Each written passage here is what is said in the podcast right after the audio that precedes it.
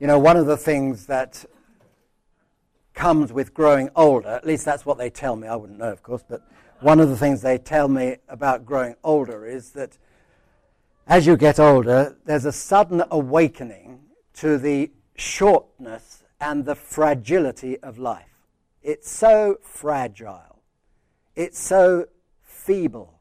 It comes, and before very long, it's gone. The Bible says it like this. He said it's like people, as if people were like the grass in the fields, which today is growing, the next day is cut down and used as fuel in the oven and is burnt, and that's it. It comes and it goes. Goes. Or to use the words of Jesus, it's like flowers of the field. Not there one day, next day the flowers open and we say how wonderful it all is, but the next day they're withered and they're gone. When you're young, you imagine that life goes on forever. At least you probably wouldn't even think about it. It just is in your mind. It just goes on. That's life. You keep on and you look forward to the next phase. You're getting a bit older and a bit older. You just think of life going on and on and on. And you, it comes a bit of a shock when you realize that, well, life doesn't just go on and on and on. It's not like that. In fact, life is short and life is passing away. 1986 Bob Geldof wrote his autobiography. Thought it was a bit presumptuous writing it those years ago when he's not a very old man now. But anyway, he wrote his autobiography in 1986 and he called it, Is That It? Is That It? And in it, he talks about his childhood. And at the end of talking about his childhood and what he went through, he said, Is that it? And then he talked about his time with the Boomtown Rats and the singing of that and writing the songs and becoming very famous and making piles of money. And at the end of that, he said, But is that it? And then he talked about Live, Live Aid that he organized and put on. The world's biggest concert ever, with millions around the world participating. And at the end, he said, But is that it? Is that it? And uh, at each stage, that's the question. Is that it? Um, you set out on a project. Your project, my project. It may be just a normal, everyday project, not particularly ambitious or exciting, something that you're doing. You're going on holiday, for example. And you're all excited and you look forward to going on holiday, and the time comes when you, you leave work and you take a deep breath, whew, holiday. Two weeks pass, and you say, Is that it? Is that it? Or it might be something like moving house, buying a new house and you're excited about it and you think that this house is going to change your life. But you move in, and after a few weeks, you, you say, Well, is that it? Is that it? Or it might be getting a new car or changing your job or even something simple like going out with, for a meal with your friends and you look forward to it for a few days and it comes and it goes. And well, is that it? And uh, life seems to disappear so quickly.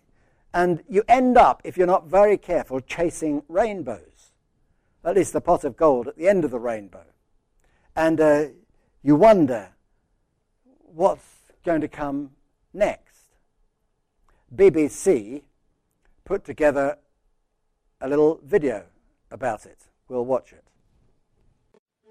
The top of an Olympic podium is, in many ways, the ultimate destination in sport. It's the dream of millions, the privilege of just a tiny few. But it begs a question what is winning gold actually like? You imagine life is going to be changed, uh, you're going to be hugely rich and famous, and, you know, full stop. I almost felt cheated. It just is. Of course it is. Everyone imagines that it is. I didn't sleep for weeks. Weeks. And actually, it isn't. Perhaps we do mythologize what it is to win gold. We often suppose that getting to the top of a podium is like a fairy tale and that the champion's going to live happily ever after. But is human psychology quite so simple? I remember being chauffeured back in the bus to the athletes' village from doing all my press conferences and sitting there thinking, what are you going to do now? what? You've done it. What are you going to do now? And, and that feeling alone made me really kind of a bit depressed, actually. Well, fantastic. We've won. but like, okay, well, the whole world is moving on. There's another event coming, and okay, we have to go now, and like it was a sort of, you know, you make no plans after your event finishes. For many sports people, winning gold is not just an occupational ambition, it's an all encompassing motivation. Coaches demand nothing less. But if you've won a gold medal, if you've achieved your purpose, what next? Is it any wonder so many gold medal winners feel a overpowering sense of emptiness?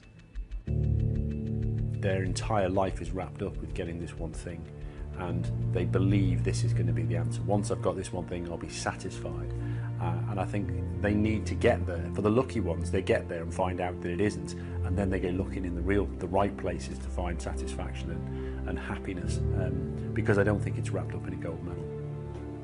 It doesn't mean that all other aspects of your life are now set and that you're never going to have another problem in life. It doesn't work that way. It's kind of odd for me, having lost my faith, to quote the Bible.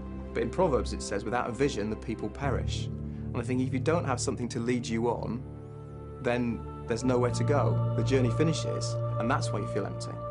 Three hours after we'd raced, I ended up back in the Olympic Village, sat on the end of my bed with my Olympic gold medal in my hand, and thought, that's it, I've done it.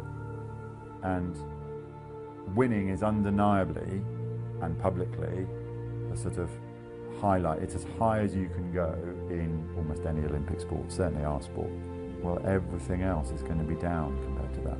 A sense of anticlimax is not exclusive to sport, of course. Winners of the National Lottery have talked about extreme lows after the initial high. And perhaps this isn't such a bad thing. Maybe a lull, emotional or otherwise, helps to set somebody up for the next challenge, the next summit. And maybe this explains the relentless ambition of so many great sports people that they go for their next gold medal so soon after winning the last one? I think if, if you were euphoric forever having won, it'd be like only having filet mignon to eat. You know, like you pick your perfect meal, uh, but then actually it's a bit of a curse to have that every meal for the rest of your life. You know, you actually like the contrast. There's not a set way to react emotionally to any victory or defeat we all respond differently. If athletes were to think about forcing their emotions, i.e., I feel numb, I should feel euphoric, then that thought is the problem. Accept how you feel at that moment, because that's okay. If you've never achieved that great level of success, then how will you know how you feel? How will you know how you're meant to feel? At one level, it is rather obvious that a gold medal is not a panacea for life itself. Just because an athlete is fantastic at sport doesn't mean they're going to have all the answers for the challenges that lie beyond the field of play. I can't imagine and never in my life that I won't have a, just a little bit of a smile and a good feeling when I think about that moment that I won Olympic gold medals. But does that make everything else in my life perfect? Absolutely not. Many great sportsmen, many of the greatest of all, reflect with great pride on having ascended the top of an Olympic podium but many others have expectations of a gold medal that simply cannot be met. If this wasn't the pot of gold at the end of the rainbow, what is? BBC doesn't often put things together like that. L- Walter Lord once wrote a book. You won't know him, but he wrote a book called A Night to Remember. And it was actually the story of the Titanic. And it was a particularly interesting record of the Titanic because he interviewed 60 of the survivors to put this book together. You know, the Titanic, a third of a mile long, the finest ship that had ever been built, the biggest thing, movable object that man had ever put together, the most luxurious ship. And it went down 14th of April, 1912. And he wrote in his book this If this supreme achievement was so terribly fragile, what about everything else? If wealth meant so little on that cold April night, did it mean so much the rest of the year? People have never been sure of anything since. Or as Chris Boardman put it on that DVD, so many people chasing gold say, well, once I've got this one thing, this gold medal, I'll be satisfied. And the lucky ones go on to get there, as he put it, and find that it's not the answer, and they start looking in the right places to find satisfaction because it's not wrapped up in a gold medal. So the ultimate question to ask is what is the ultimate thing? What is the thing that we should seek? What is the single thing that makes sense of life? Or to put it in the words of Jonathan Edwards at the end of that DVD clip, if this wasn't the pot of gold at the end of the rainbow, what is? Is there anything? Is there something that will make sense of life for us? And this is where the words of Jesus that we have read from the Bible come in, in Mark chapter 8. Now, before we actually just think about that just for a few minutes, um, there are two questions that we need to ask as a sort of preliminary background questions. Uh, after all, Jesus claims to be making sense of life.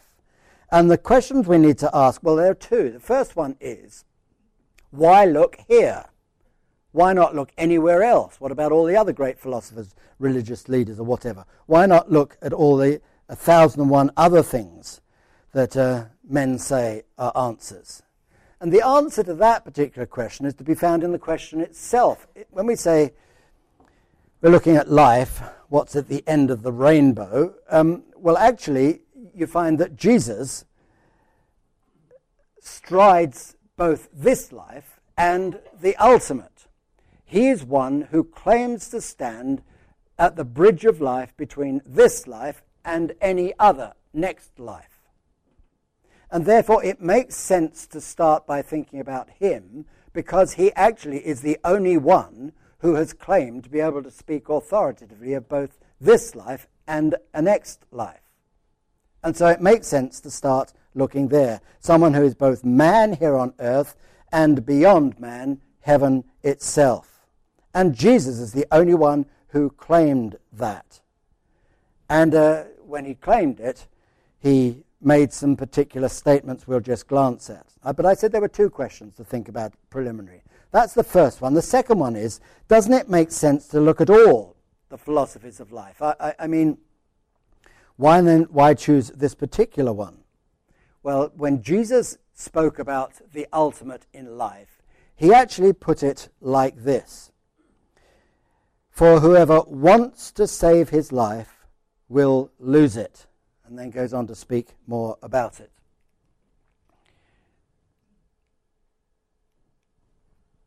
And uh, well, I was going to put something on the screen, doesn't seem to be working, so never mind. Well, we, we don't need that. But so we need to be careful for the very thing that we're actually looking for. What is it that we're actually looking for? And the first thing to notice is that Jesus describes it as a man seeking. A man seeking. Who, a person who wants to save his life it says in verse 35. Here's a man who wants to save his life in that little reading. He doesn't want his life to be wasted. He doesn't want his life to be of no value at all. He wants it to be saved. He doesn't want it to be irrelevant. He wants it to be useful. He doesn't want it to be unsatisfied. He wants his life to be truly, richly fulfilled. I mean, there's a man in the Old Testament, the first part of the Bible, the book of Ecclesiastes, King Solomon, his name was, and King Solomon wrote that God has set eternity in man's hearts. Now, what did he mean? Well, just as any man knows that there is an unsatisfied void in the heart of man, something within us recognizes that what we see and touch and handle is not all that there is. And that's why men long for something else. They seek something else. They know that there must be something. They're not sure what it is, but they, they want something else. It's because God has set eternity in his heart. Now, there is a sense in which that longing never completely goes away. Never. In this life, never completely goes away. I mean, the Apostle Paul speaks a bit about, speaks of it, and he talks about it as groaning, longing to be at home. That's how he describes it. We groan inwardly, he says in Romans 8:23. But what he's saying is that it's, it's almost as if your eyes are opened and you begin to realize that there is something. And you can reach out to that something. You can begin to taste that thing. You don't have it fully and completely yet, but at least you know that there is something out there that, that uh, and you've set out on the pathway. Your eyes are opened. You've set the feet on the pathway. You've uh, life has begun. It's a taste of what is to come. It's at that moment you realize that there is an answer. There is something that completely satisfies, is the fulfillment of life, and it makes sense of life, what it's all about. And in that sense, the search has been satisfied, though you as yet do not have the complete answer. You've begun to realize that there is an answer. I mean, have you ever been on a, out for a walk, for example? I don't know whether you ever do hiking or anything like that. And you go into some woods or other and so on, and you're walking along, and suddenly you realize you don't know quite where you are and you turn this way and you go down that pathway. Is that the one we came down? And no, it doesn't seem very familiar. And you go down that one, it doesn't seem right, and so on. Before very long, you're beginning to panic a bit. I'm lost.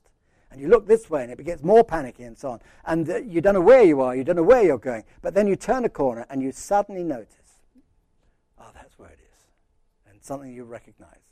And that sense of panic disappears. You haven't reached your destination yet, but the sense of peace that comes over it because you know where you're going. Same when we're driving a car, you know. I remember when I was a, a, a teenager, I suppose, um, I lived at Southend. And Southend, the sea goes out a, just about a mile and a half. And um, we used to do a lot of swimming in the sea, and our youth group that, I belonged to went for a swim and so on. All of us were out. We went out while the sea was out, the tide was out. We'd done it many times. While the tide was out, we're swimming in the sea and then the tide came in again, which was fine. We just swam in with the tide, except that one of the people in that youth group couldn't swim that well. Her name was Janet, and uh, I had I can keep going. I'm not a very good uh, fast swimmer. I can keep going forever, but I'm just not very fast. But so I thought, well, I, will stay and I'll help Janet to get there.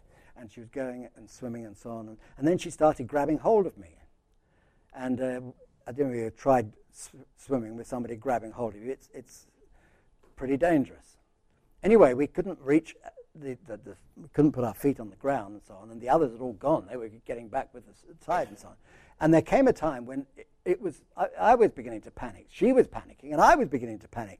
Not because I didn't think I could make it, because I didn't know whether I could make it with her hanging on to me. And it was a pretty panicky situation. But we kept going and kept going and getting more and more panicky about this when suddenly I put my feet down and I touched the ground. And the sense of relief that came over you when that sort of thing happens. It's not that you're already out and everything's put right, but at least you know you can. You set your feet on some pathway.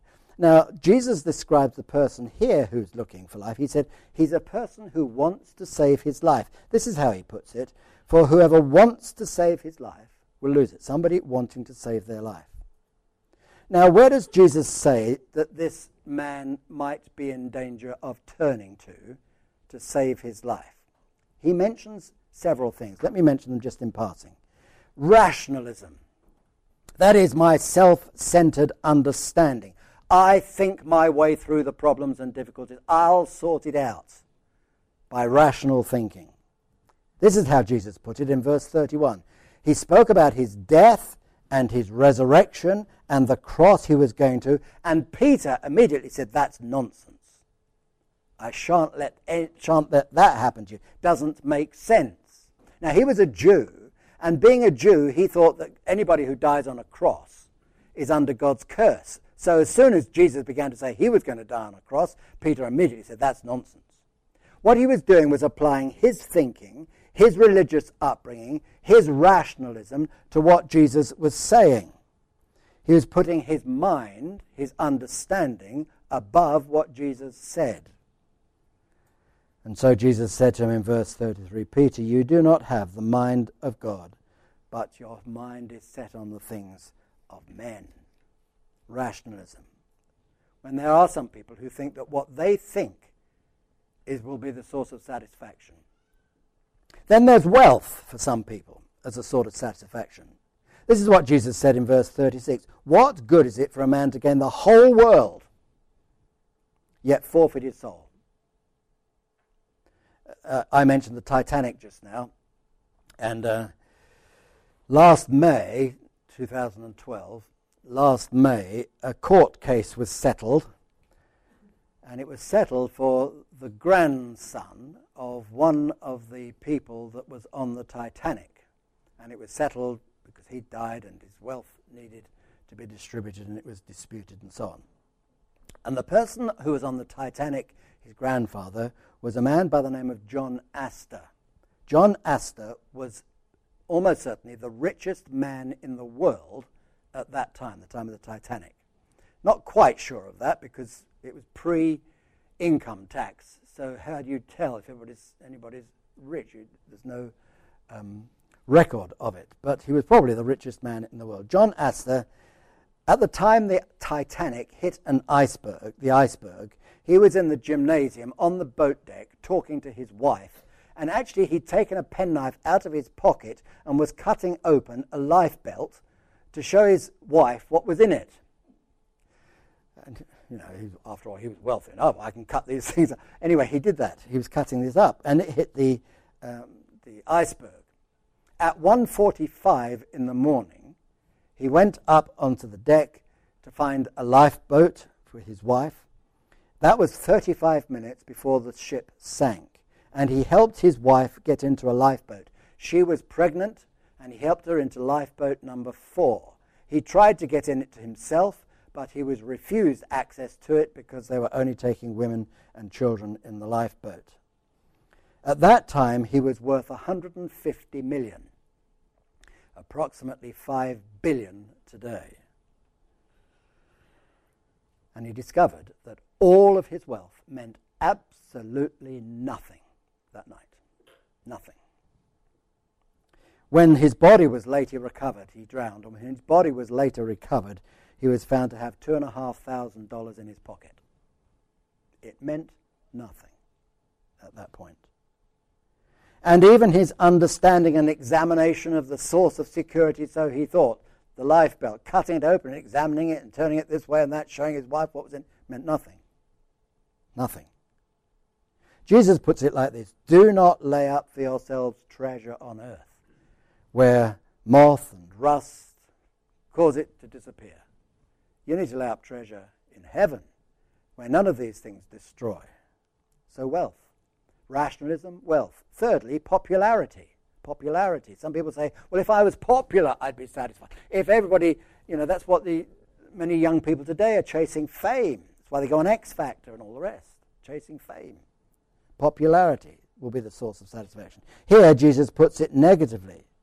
And he puts it like this If you're going to be ashamed of me and of my words, then I'll be ashamed of you. If you put popularity before your friends above your commitment to me, you're in danger of losing everything. Blaise Pascal, the French mathematician and philosopher, was writing and thinking about these things in the 17th century. And um, he wrote what has been described ever since as Pascal's wager, Pascal's bet, gamble. And put it as simple as this in thinking about commitment to Jesus and his words, he say, says, People say it's nonsense to commit yourself to Jesus. But if I do take that step of commitment and I'm wrong, I've lost nothing. But if I take that step of commitment to Jesus and I'm right, then I've gained everything. And he, uh, you know, Psalm 103, verse 5 says, He satisfies the desire, satisfies your desire with good things. So Paul says that's why you should set your mind on things above, not on the things of the earth.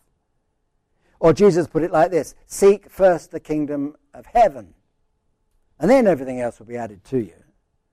Now that leaves just one question. Why consider Jesus when looking for the ultimate goal in life? Because he stands astride both this life and the next to come. What, who is Jesus talking about? He's talking about those who want to save their lives. And uh, how might people react in trying to save their lives? They may turn to rationalism or to wealth or to popularity. So the last question we need to discuss is what does it mean to commit yourself to Jesus Christ, to receive this ultimate satisfaction, to know assurance? What do we need to do? Well, Jesus made it very clear. Three things. He says this If anyone would come after me, he must, one, deny himself, two, take up his cross, and three, follow me. First of all, he must deny himself. That's not to say telling yourself that you're useless and worthless and, and, and, no good at all, you're horrible. It simply means saying no to yourself. It means recognizing that you don't have what it takes to find these things and to be the person that you want to be. To recognize that you are a failure in many ways. It's um, what we would refer to as recognizing that you have a sinful life. And your capacity to rationalize these things is really no good at all. And so you need to deny yourself. Or, in the words of an old, old hymn, nothing in my hands I bring. That's what you say to Jesus. Nothing in my hands I bring. Simply to your cross I cling. So the first thing is deny yourself. The second thing is take up his cross. If any man would come after me, let him deny himself, take up his cross, and follow me. So the second thing is take up his cross. Now that's in two parts. It means, first of all, seeing Jesus and what the cross means. That's what it is all about. When Jesus began to explain it here, Peter said, Oh, I won't let that happen to you. Because, as I've already said, he was rationalizing from his own background, his own understanding. And Jesus said, That's not good enough. So, recognizing what Jesus was doing on the cross, the fact that when he was put on the cross, God was placing upon him all those things that we have done that separate us from God. And his death on the cross dealt with those things, recognizing what Jesus did. He died to take away sin, says the Bible, whether we like the word sin or not. So that's the first thing. The second thing is realizing that just as Jesus died, I too need to surrender myself to him. Of course, our death and his death are a thousand miles apart, but it means that to take up the cross is recognizing that I surrender myself to Him. So the first thing is I deny myself, recognize that my thinking, my understanding, my rationalization is not sufficient. What I think should be done, what I think is a good idea, I must die to those things. Secondly, I commit myself to what Jesus has done in his dying on the cross. And the third thing is anybody would come after me, let him deny himself, take up the cross, and follow me. Follow me. A day by day walking in the footsteps of the Lord Jesus till you listen to him, you speak like him, you act like him, you behave like him, you serve him. He said that's what following me is all about. Actually, if you look in the Bible, there are several places where it talks about following him, and it's in several different ways. I mean, the, the word follow there is used in lots of ways in the language in which Jesus and the disciples spoke, the Greek language. It means, well, a soldier going into battle. A soldier going into battle says to his men, Follow me! We're entering a battle when we become a Christian. The second thing is, it's, it's like a teacher a teacher writing on the blackboard says to his students, you're going through some mathematics equation or something, you're going through it and you say, Do you follow me? We learn from him. And thirdly, on a route march from one place to another, the one in front says, Follow me, and leads the way. And Jesus said, I'm the way, the truth, and the life. So when you become a Christian, you say no to self, recognize what Jesus has done for you on the cross, and you say, I will commit my life to him in following him. It's a battle. There's much to learn. But we're on a pathway in which we take one step after another, following the one who says, I am the way.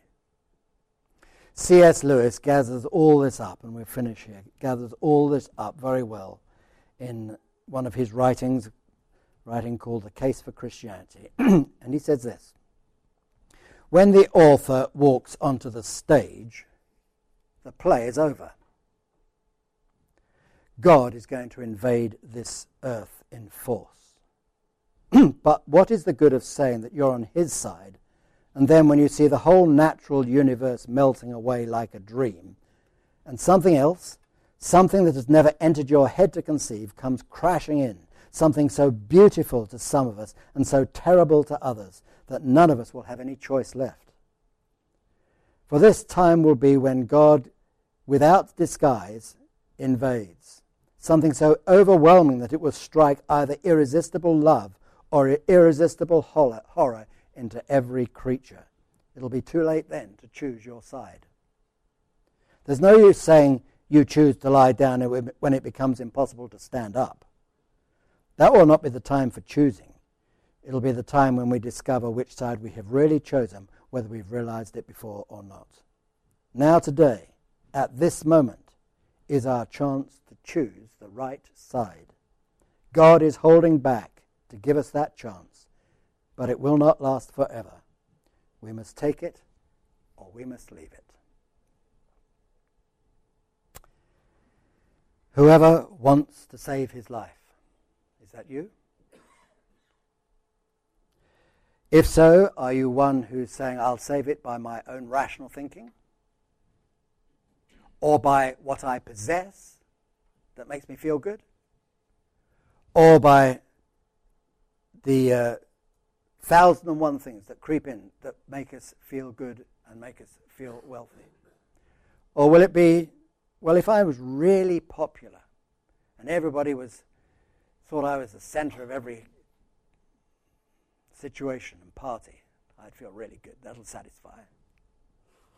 Or in recognizing that those things are not the way forward, are you saying, Jesus, you said, what good will it be for me to gain the whole world and lose my own soul? I want to know you. I want to trust you. I want to receive that from you without which I will be dissatisfied.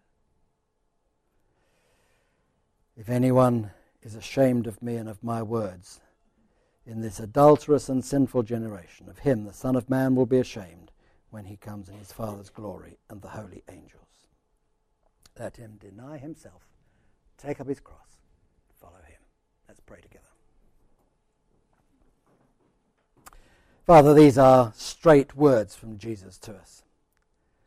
And we want to not only hear what they say, but we want the help of your Spirit to be obedient to them. Help us, we pray, to turn from ourselves to Jesus and follow him. Thank you that you died for us so that we might receive yourself and receive your grace. Help us, we pray, to so sense a sense of need that we long for you with all our hearts. For you said, You will find if you seek me with all your hearts. So, Lord, help us to respond to you, we pray. In Jesus' name, Amen.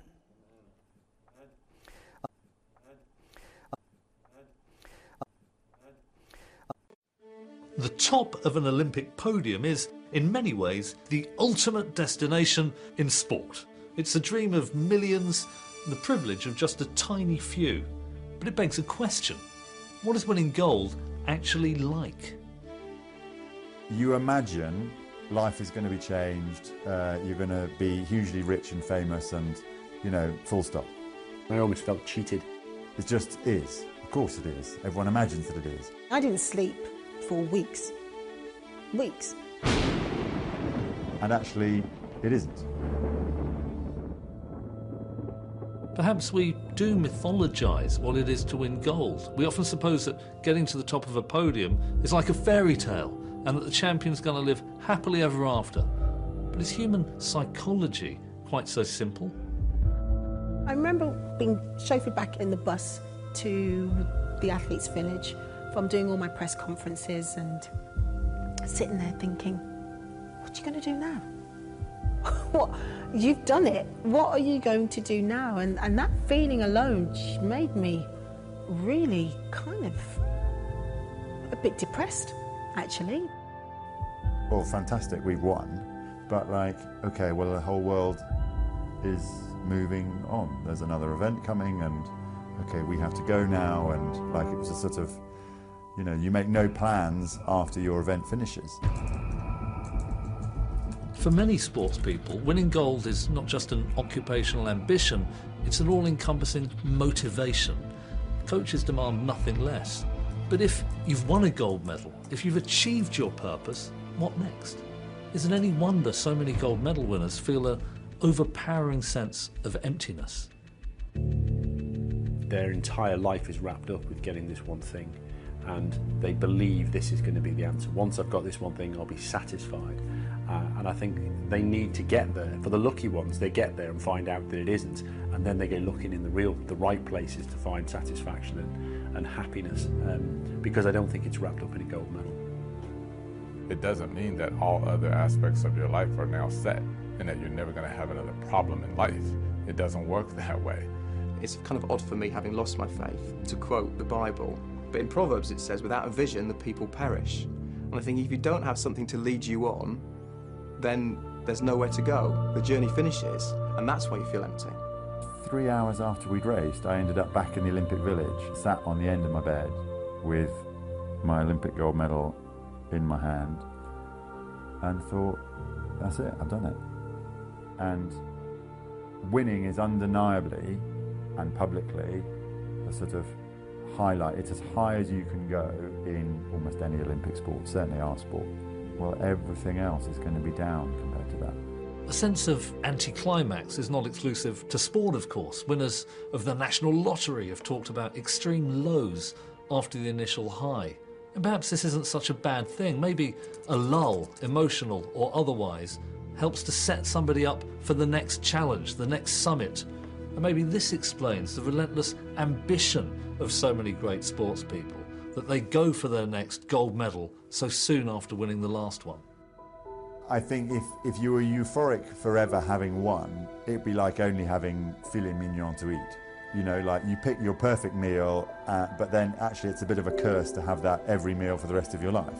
You know, you actually like the contrast. There's not a set way to react emotionally to any victory or defeat. We all respond differently. If athletes were to think about forcing their emotions, i.e., I feel numb, I should feel euphoric, then that thought is the problem. Accept how you feel at that moment, because that's okay. If you've never achieved that great level of success, then how will you know how you feel? How will you know how you're meant to feel?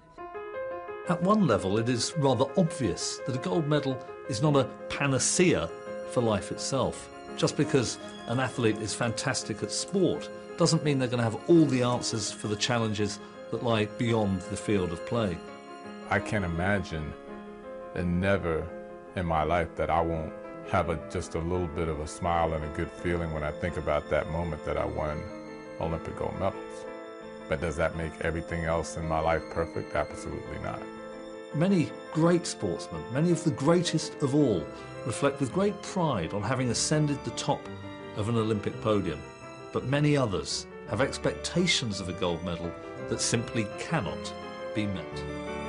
If this wasn't the pot of gold at the end of the rainbow, what is?